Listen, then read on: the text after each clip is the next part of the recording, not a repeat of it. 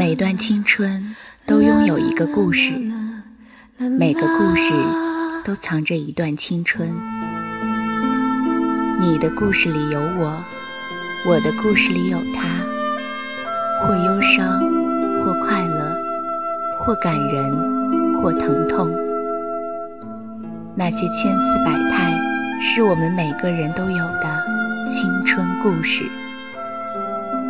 那些故事里的青春，你还好吗？那些青春里的故事，你还记得吗？与青春有关的故事，讲述属于你我的青春故事。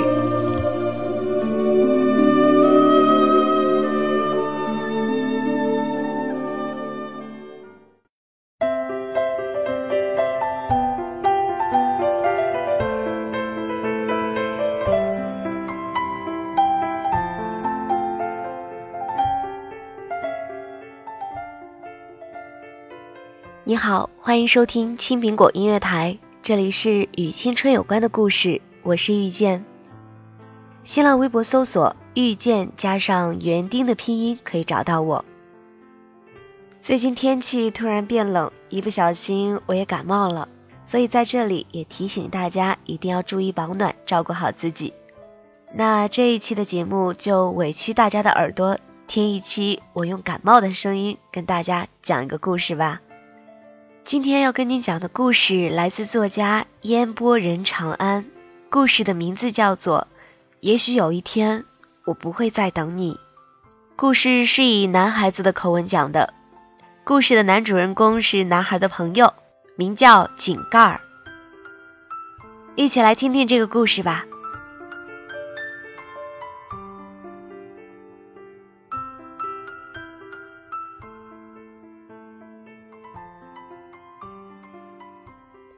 井盖儿刚来我租的房子时，和我有过一场对话。我带井盖儿看厨房，厨房挺大的。我说：“很干净吧？我刚打扫过，什么都……蟑螂？哦，不是蟑螂。”我迅速把地上那一小块污渍擦去，尴尬地说：“嗯，可能昨天漏掉了。”井盖儿笑笑说：“还好。”再看卧室。卧室也挺大的，我说很干净吧？我请了家政，别老看天花板，那是之前下雨泡的。顶层嘛有点渗水，后来重铺过楼顶，放心不会往下掉墙皮儿。说着，一片墙皮落下来，吧唧一声掉到我们脚边，粉碎。我只好尴尬的说：“嗯，可能前两天下雨。”井盖又笑笑说：“还好。”完了完了，这破屋租不出去了。走回客厅，我已经不好意思再说话。井盖自己环视了一圈屋子，说：“你之前说你养了一只猫。”我紧张的说：“嗯啊，对，不知道滚哪儿躲着去了。你放心，这猫很亲人，不闹。”正说着，这猫从窗帘后面一跃而出，狠狠的在井盖小腿上打了一巴掌，然后飞跑着消失。我傻在原地，大爷的，有种你晚上别吃饭。我试图解释说，他这是，嗯，表示亲切。井盖笑笑，还是摇摇头说还好。我发现他只会说还好。后来井盖还是搬了进来，说这儿离他公司近。井盖这人话少，深居简出。我为了赶一个稿子，又日夜颠倒。合租了一个月，我和他总共就说过两句话：“井盖，衣服洗好了，收衣服啦。”“井盖，水电费交一下。”所以这一个月的时间，我除了知道他是男的，比我大一岁，哦，身份证上写的，在一家互联网公司工作，其余一概不知。还有，这人好像不怕热。夏天热的我都想裸奔，他还穿长袖的衬衫。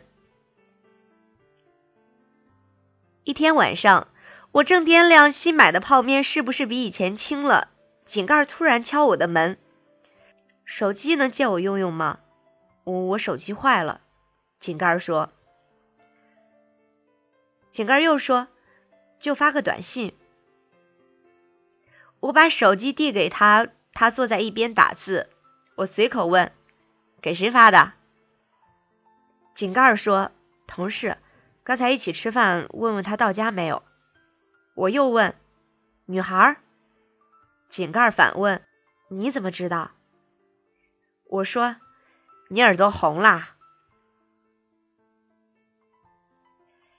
井盖不说话，闷着头发短信。等了一会儿，短信回过来，井盖又回了一条，反反复复十多分钟，他才把手机给我，还小心的把短信记录全都删掉了。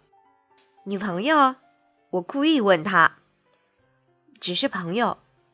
井盖扔下这么一句话，走出房间。呵呵。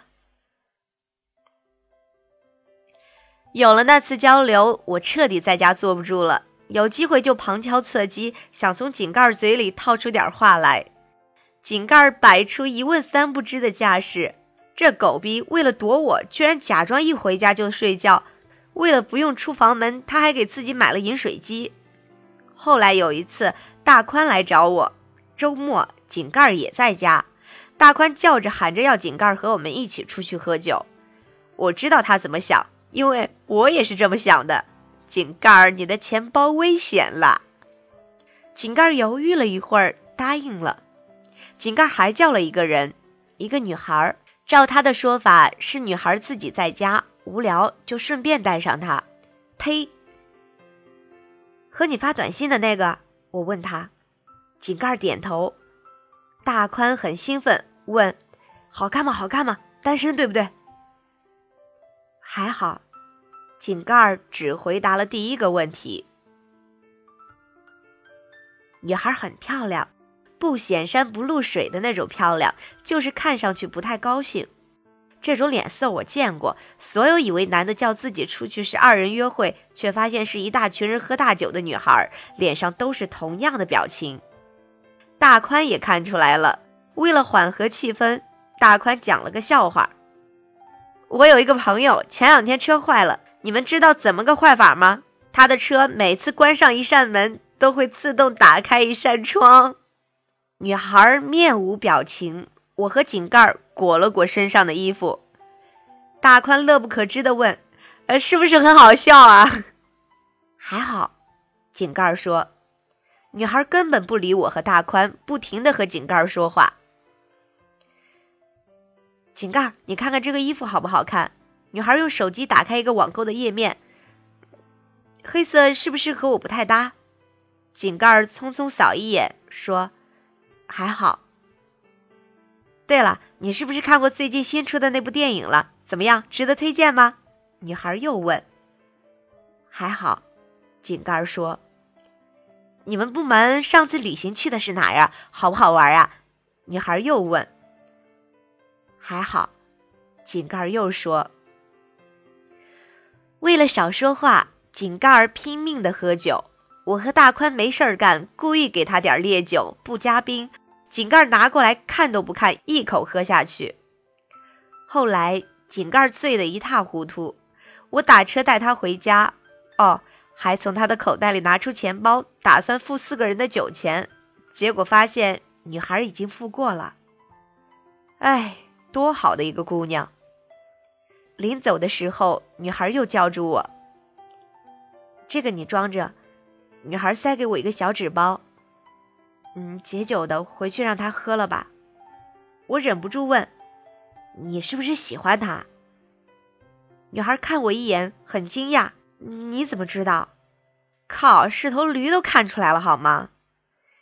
女孩没说话，轻轻伸出手去拉了一下井盖的手，五秒钟。然后他打车离开，我忽然觉得很愧疚，好像说了什么不该说的话。大宽坐在地上，还在念叨：“关上一扇门，自动打开一扇窗。”第二天周末，我坐在客厅和井盖吃外卖，我说：“女孩挺漂亮的，还好。”井盖敷衍我。身材也不错，还好。井盖继续敷衍我。我接着说，他说他喜欢你。井盖被米饭呛了一下。我劝井盖，这么好的机会不要错过。井盖不吭声，过了半晌才开口说：“我不能喜欢他。”为什么？我惊讶于这个莫名其妙的回答。你是佛门弟子，信教徒？你刚从泰国回来？还是你喜欢男人？我下意识地抓起一件外套。井盖摇头，想了想，又摇头。不能喜欢他。井盖重复道，起身把外卖盒子扔进垃圾箱。神经病。井盖似乎和女孩说过同样的话，不知道女孩怎么想。女孩有时候晚上给他发微信，睡不着也发。井盖只是看，不回。女孩找不到他，就找我。我很乐意和女孩聊，反正聊聊又不花钱。可是女孩说来说去都是井盖的事儿。女孩问我：“你说他为什么不能喜欢我啊？”大爷的，我怎么知道？我骗女孩说：“嗯，井盖心里有伤，前女友把他甩了，半年还没恢复过来呢。”女孩说。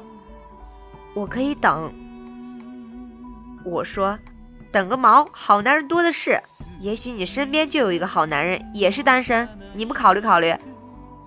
女孩又问，什么好男人？嗯，比如说，只是比如说，他是一个文字工作者，写稿卖钱，现在还没卖出去，但是将来卖出去，也许就很有钱。我继续说，而且人很专一又细心。我还要再打几个字，发现女孩把我拉黑了。后来，女孩又给我打过一次电话，凌晨三点，我接起来，里头是个明显醉酒的声音：“喂，井盖在不在？在不在？”女孩在电话里喊：“让他接电话。”大姐，现在三点啊，正常人都睡了。我回答。女孩又喊：“那你为什么不睡？”老子失眠不行吗？老子睡不着，招谁惹谁了？你肯定是想姑娘睡不着。女孩得寸进尺地说：“滚！我挂电话了。”我怒吼。女孩说：“叫井盖接电话，我要问他，我要问他到底喜不喜欢我。”我问。你为什么不直接问井盖？女孩声音忽然低了，说：“我我我不敢，万一他说不喜欢我怎么办？万一我们连朋友都做不成了怎么办？你你懂吗？你一定懂的，对不对？”我没说话。女孩又说：“其实我没醉，不是说酒可以壮胆吗？如果我醉了，是不是就有胆量面对这个问题了？”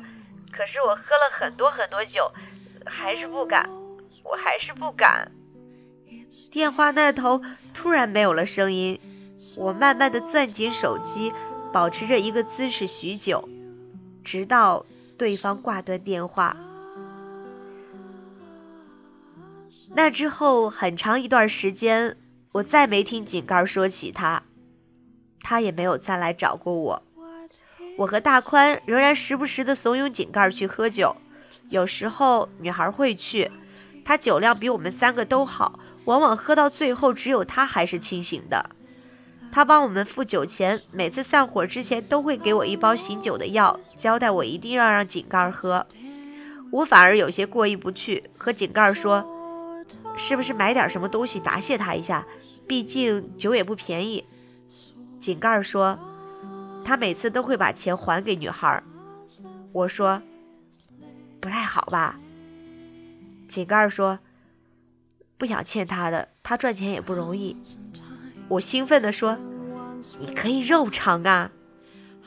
井盖摇头，我不能喜欢他，真的不能。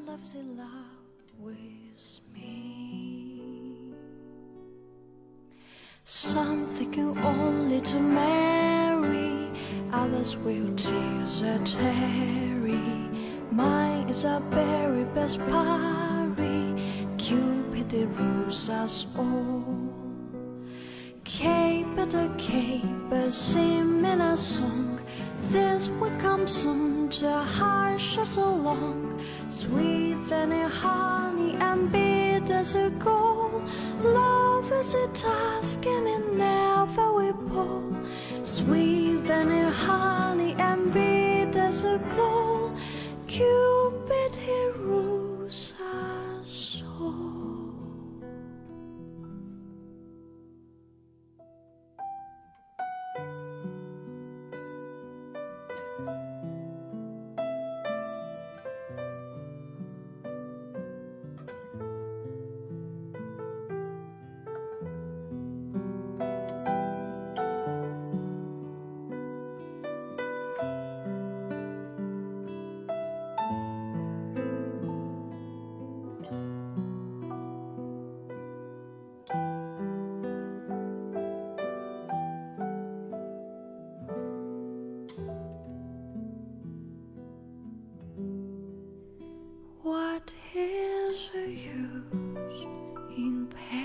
just fly.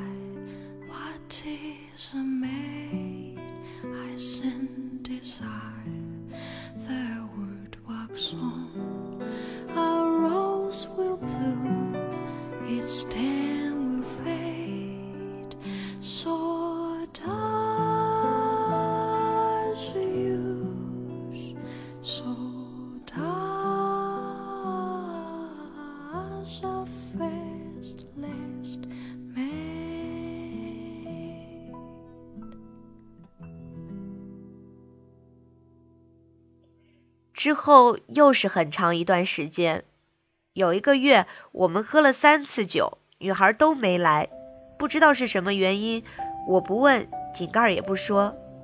再后来，有一天我回家，居然看到井盖坐在客厅，面前摆着一打啤酒。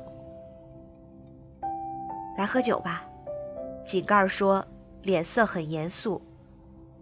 我走过去坐下，打开一瓶啤酒。他结婚了，井盖突然说，我心里一惊。从井盖断断续续的陈述里，我大概弄明白了是怎么回事儿。女孩家里催婚，又觉得她一个人在北京混不出什么样子，就火速给她包办了婚姻。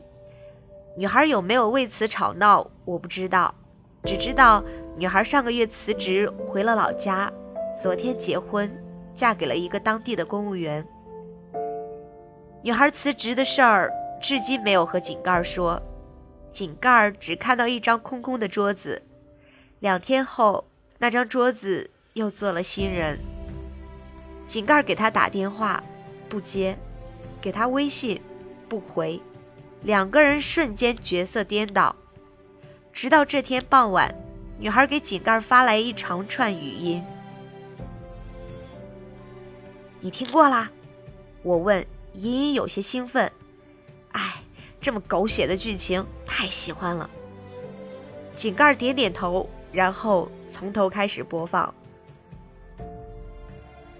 女孩的声音听上去很平静。井盖，我结婚啦，昨天刚刚办完婚礼。对不起，辞职的事儿没有告诉你，我不知道该怎么说。在北京，我过得很开心。道别太伤感了，以后想再见你就难了吧。不过，我拉过你的手，虽然你不知道，那五秒钟对我来说很幸福。你又不说话，你老是不说话，你说我该高兴吗？从二十四岁到二十六岁，我喜欢了你两年呢。两年，对我这个年龄来说，也许已经很长了吧。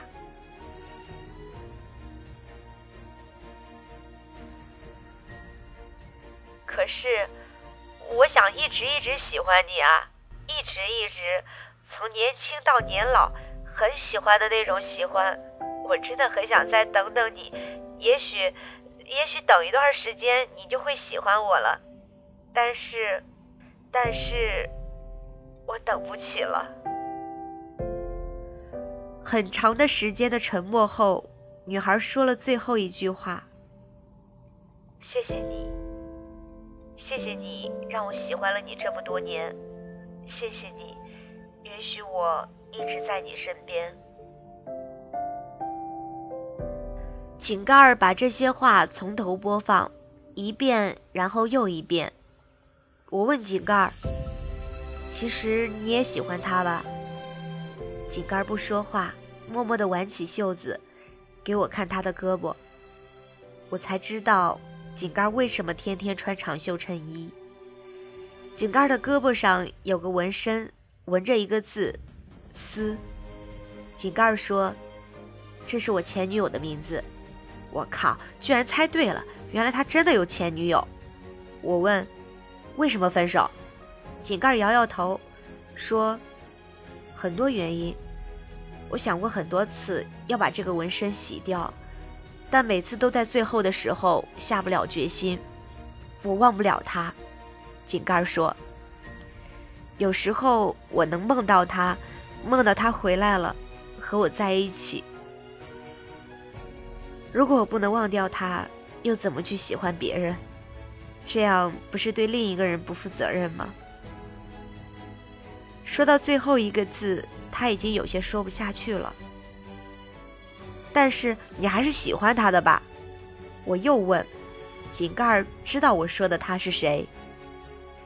井盖又沉默了下来，说不上是第几遍。他继续点击微信的页面，重复播放女孩说的那几句话。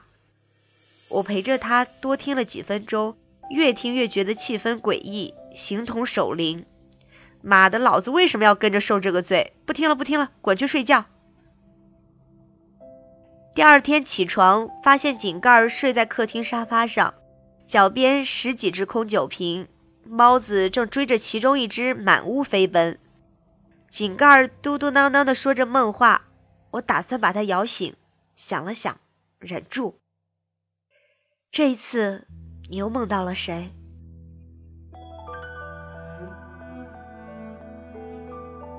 两个月后，井盖辞职，离开北京。